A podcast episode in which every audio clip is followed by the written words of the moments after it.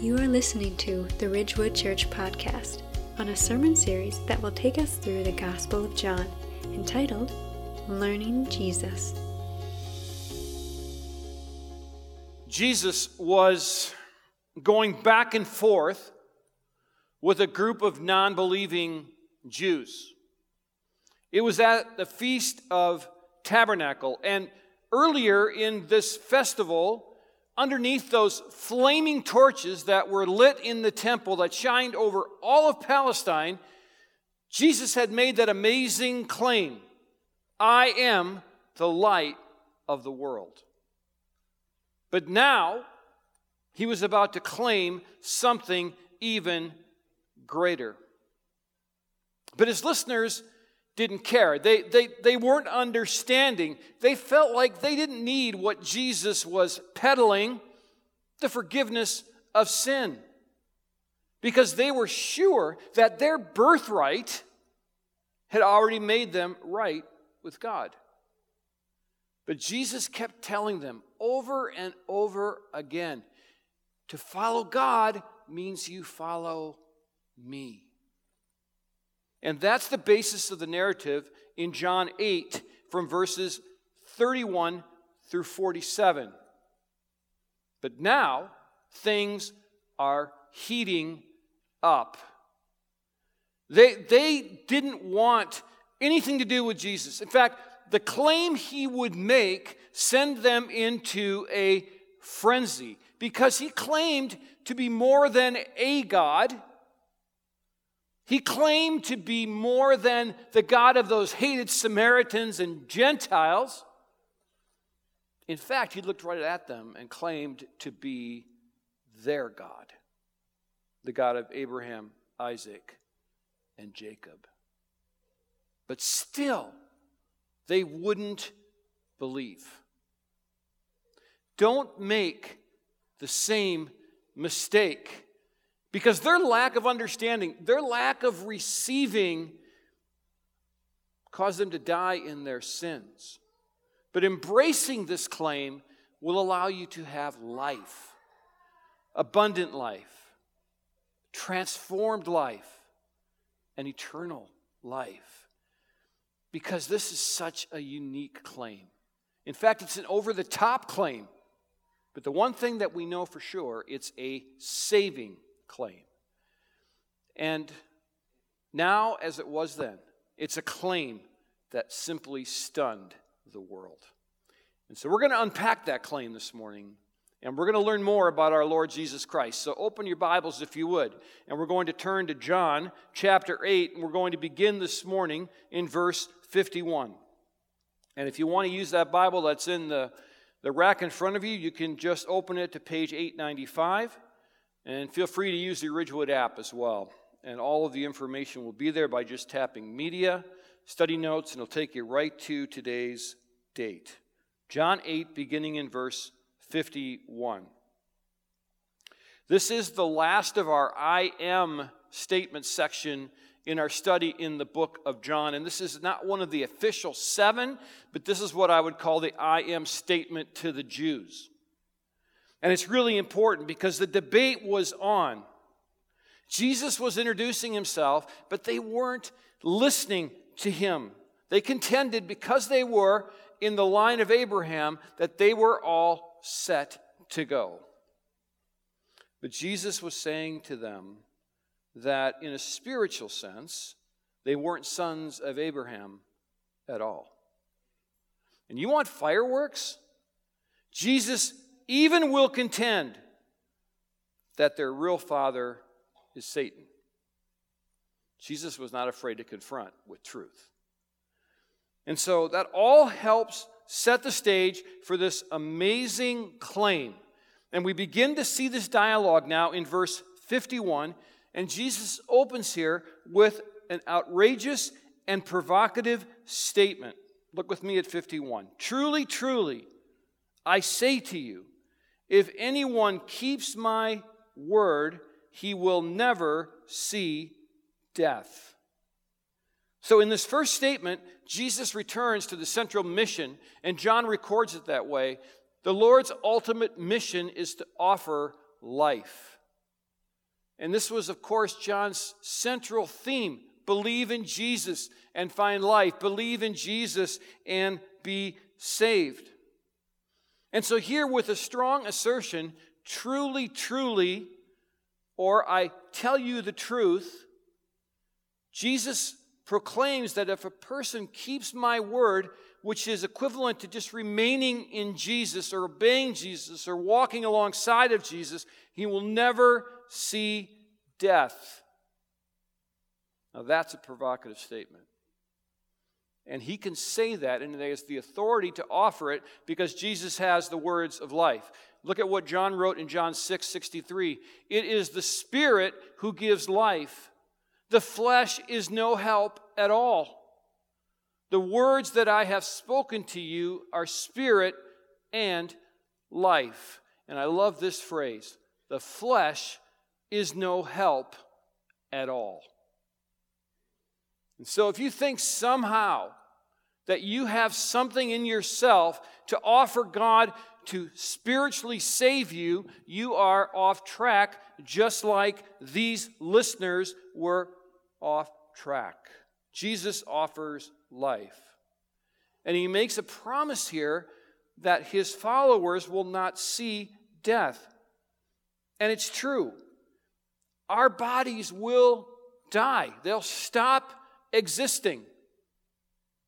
But our spirits will live on forever for the followers of Christ. And this isn't about the followers of Jesus live on in heaven and then the rest are annihilated and cease to exist. There is an eternal future for everyone here.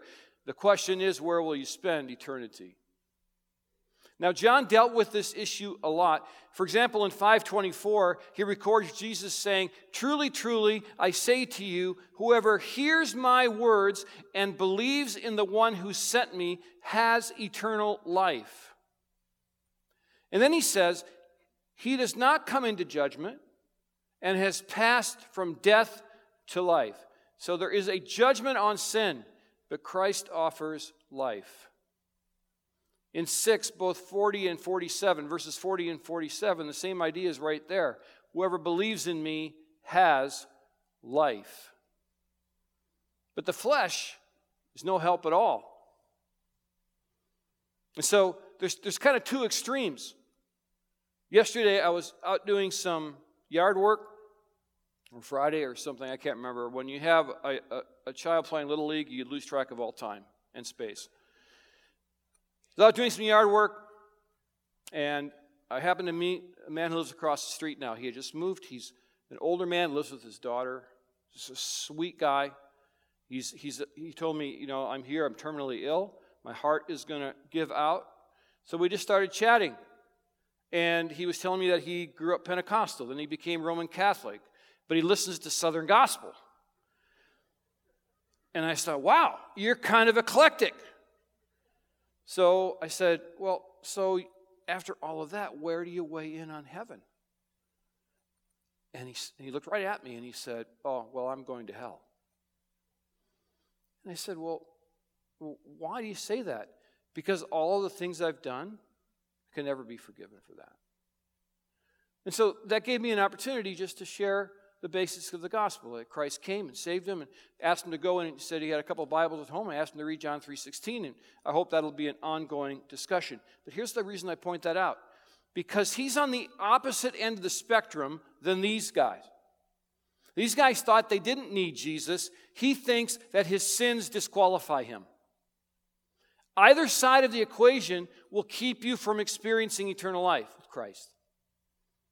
And what Jesus is offering is the forgiveness of sins. But here, these listeners were saying, no, we don't need any of that because we are descendants of Abraham. But the retort to Jesus' comment in that first saying in 51 shows how they weren't thinking spiritually at all. They were temporally minded, their hearts were hard. Look at 52. The Jews said to him, after Jesus had said that his followers received life, the Jews said to him, Now we know that you have a demon. Abraham died, as did the prophets, yet you say, If anyone keeps my word, he will never taste death. Well, his opponents were thinking only of physical death, so they're getting all confused. They had a temporal frame of reference. And here's what happens with hard hearts they think only in human terms, can't see beyond what's in front of us. And that happens to us as believers too. When we allow sin to infiltrate our hearts and we become distant from God, we begin to see things in a temporal form. And we forget that God is operating at a completely different level. But here we can see it really clearly. I want you to take a close look at this verse, verse 52. They, of course, knew that Abraham had died. Jacob had died. David had died. But when repeating the words back to Jesus, they used different terminology. Jesus said, Never see death. His opponents twisted that phrase to never taste death. Now, there are two slightly different but really important ideas here. To taste death was to physically experience death in the body. So they were still on that track.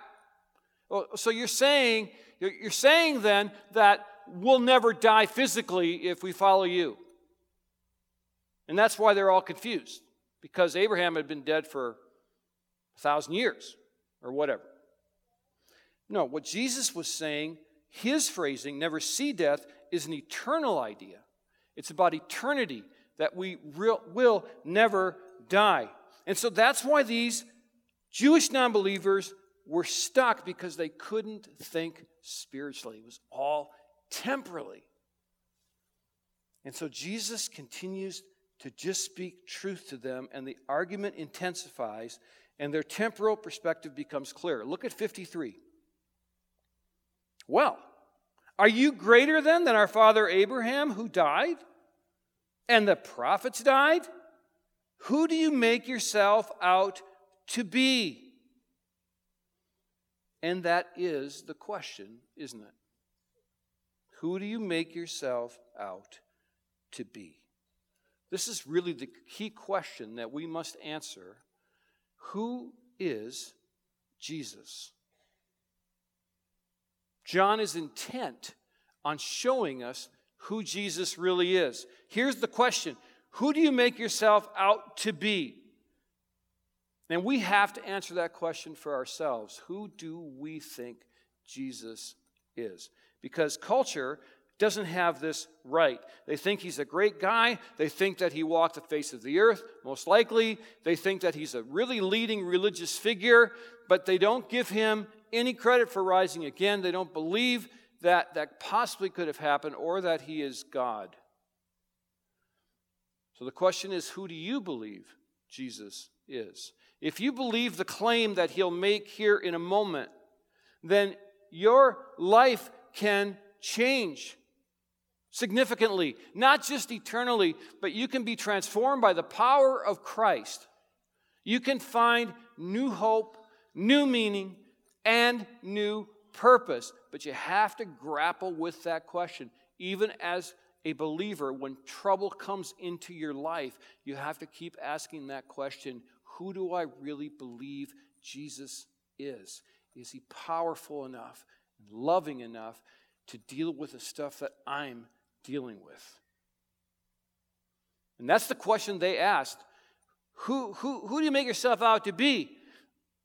And, and it's, it's the answer to that question that is stunning these non believers. And it's leading now to that claim. It's getting there. Look at 54 through 56. Jesus answers the question with truth that their enslaved minds couldn't comprehend.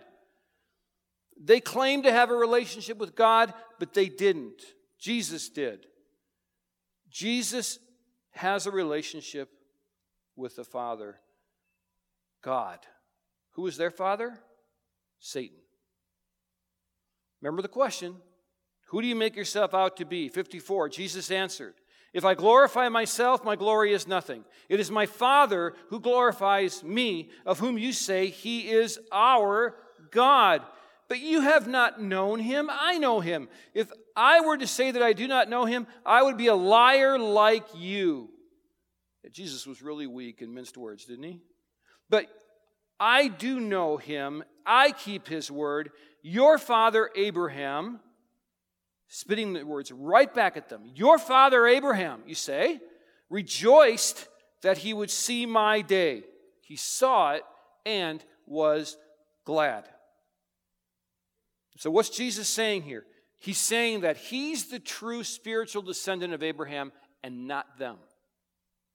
And so, what we see here is that Jesus fulfills the messianic promises of God. This is what these guys thought they believed. So, there's two aspects of this that's really important. I'll point out real quickly. First, this verse, what he's saying with his relationship with the Father is, my Father knows me, and he would vindicate any any charge, this ridiculous demon possession thing. That's that's totally ridiculous. But the more important part of this is he's saying that Abraham believed in Messiah. In Genesis 12, 1 through 3, we see the promise laid out that Messiah would come through the descendants of Abraham. And then later on in Genesis, we see that Abraham was saved because he believed. And that's what Jesus is referring to.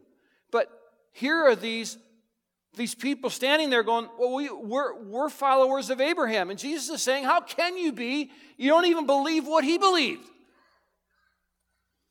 And so Jesus is starting to back them into a corner. But still, they didn't believe. They were thinking literally again, not comprehending deeper truths. So in 57, they try again. So the Jews said to him, You are not yet 50 years old, and have, have you seen Abraham? See, they aren't getting the physical, spiritual part of this. Now, if the Lord's answer back in 56 was true, your father Abraham rejoiced that he would see my day, then everything that they've been arguing is, is worthless because they really can't be disciples of Abraham if they don't believe in Messiah. Now, Jesus comes along and says, Hey, Abraham, he, he believed and found joy in this day. I'm standing right here, I'm before you. But they wouldn't believe. Their hearts were hard. Jesus came to offer them life, but they wouldn't believe. Jesus was Messiah. They wouldn't believe.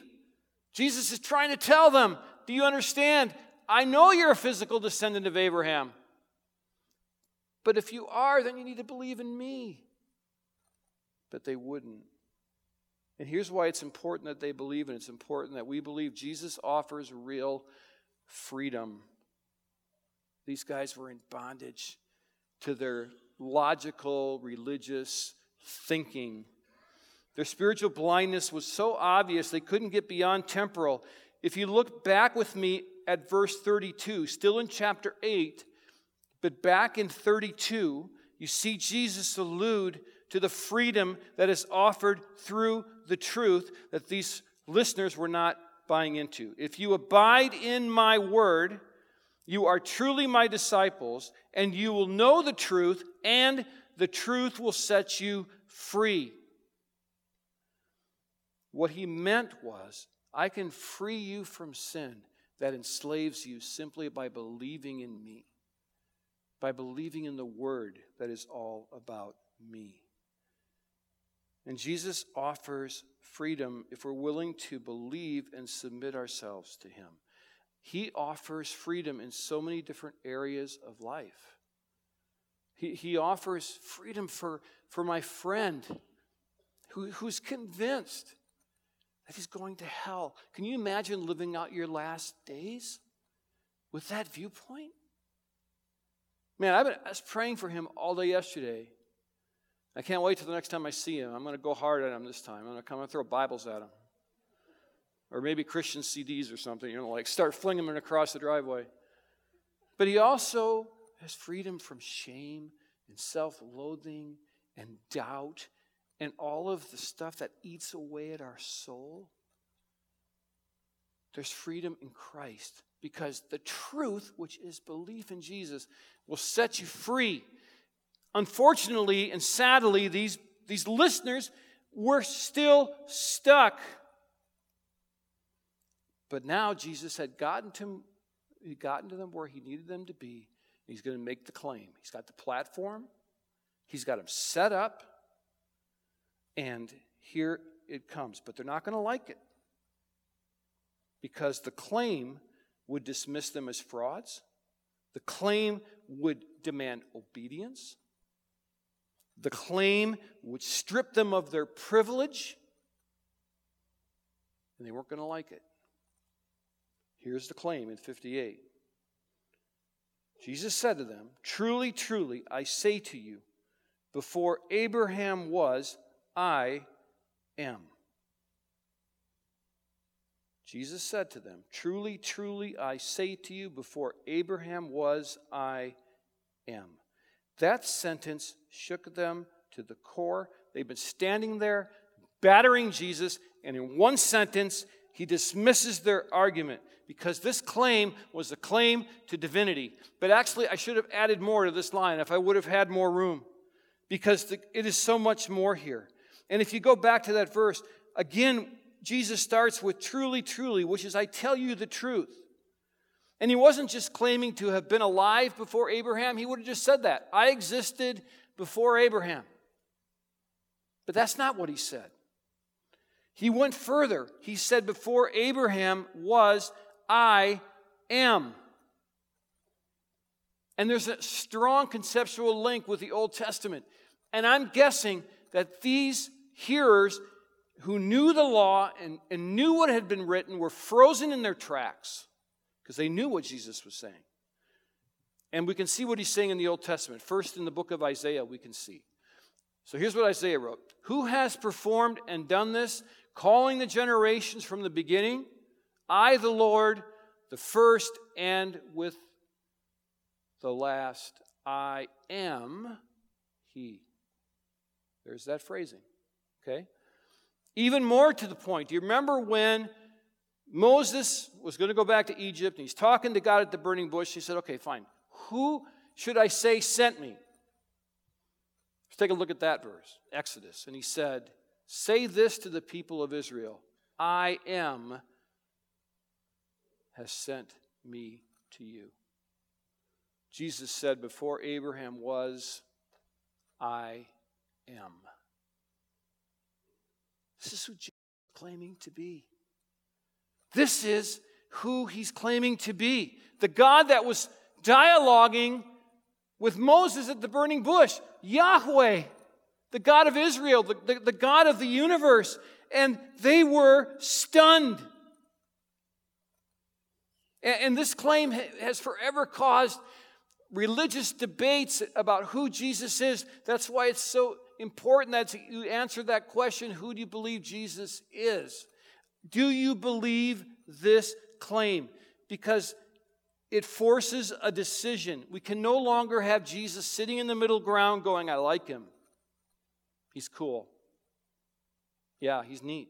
Like, we go to church, I like Jesus. No. You either accept him as being God and submit to him, or you have to dismiss him. That's what these listeners were now faced with. And guess what? They made their decision so quickly. They turned and they tried to kill him, and there was a stoning, and it was just simply a case of misplaced loyalty. And this is what happens when you rely on religion rather than on truth. Look at 59. So they picked up stones to throw at him, but Jesus hid himself and went out to the temple. And this is where the irony is. Technically, in the law, in the Old Testament, there was stoning for blasphemy. They thought Jesus was blaspheming, so they started throwing stones at him. But in fact, who were they throwing stones at? The very one they had claimed allegiance to. And now they're trying to kill him, and Jesus is right. They're acting like their father, the devil. It's an amazing passage. And if you ever are doubting and wondering, just go back and look at 858. Before Abraham was, I am. All right, so let's just do some quick practical application to this. There are some really good practical takeaways here. And it's important that we go through this because I don't want this theological concept just to hang there. I want it to affect your life. First, It's really important that you don't rely on religiosity to be saved. Religion doesn't save you, denomination doesn't save you, being a good churchgoer doesn't save you. In fact, it may get you more messed up if you're starting to rely on that rather than a relationship with Christ. Don't rely on that. When you come to the foot of the cross, when you die someday and you're standing before Jesus, you want to get into heaven, Jesus' robe of righteousness is the only thing that's going to get you there. Don't rely on religiosity to be saved. Secondly, look for and accept the truth. These, these people would not, they just wouldn't hear. And there are parts of our lives, we all have blind spots. I, I, can read the Bible over and over again, and I'm sure I'm missing things that I'm not correcting in my life. That's why it's important that we read, we pray, we're tied in with other believers. That's why I always hammer home community groups to live life in front of other people. The Holy Spirit guides us, but be open to what God's telling you. And then finally, and most importantly, believe in Jesus and find life. Life is only found in Christ, no other way. Don't go looking, don't go searching. Your spiritual journey can stop here and now because Jesus claimed to be the I am. Jesus claimed he was God. He was dismissed by these Jewish leaders, but he made a claim that changed the world, that stunned the world. The question is, what are you going to do about that claim? Let's just take a moment in quiet reflection. What are you going to do about that? Who is Jesus? What parts of yourself are you going to give to him? Or for the first time, are you going to say, I believe, Jesus, that you are who you say you are, and I want to follow you, and you will have life? Just bow your heads for a moment, and then I'll close in prayer. Thank you for joining us on the Ridgewood Church podcast. For more faith based resources or information about Ridgewood Church, visit us at myrwc.org.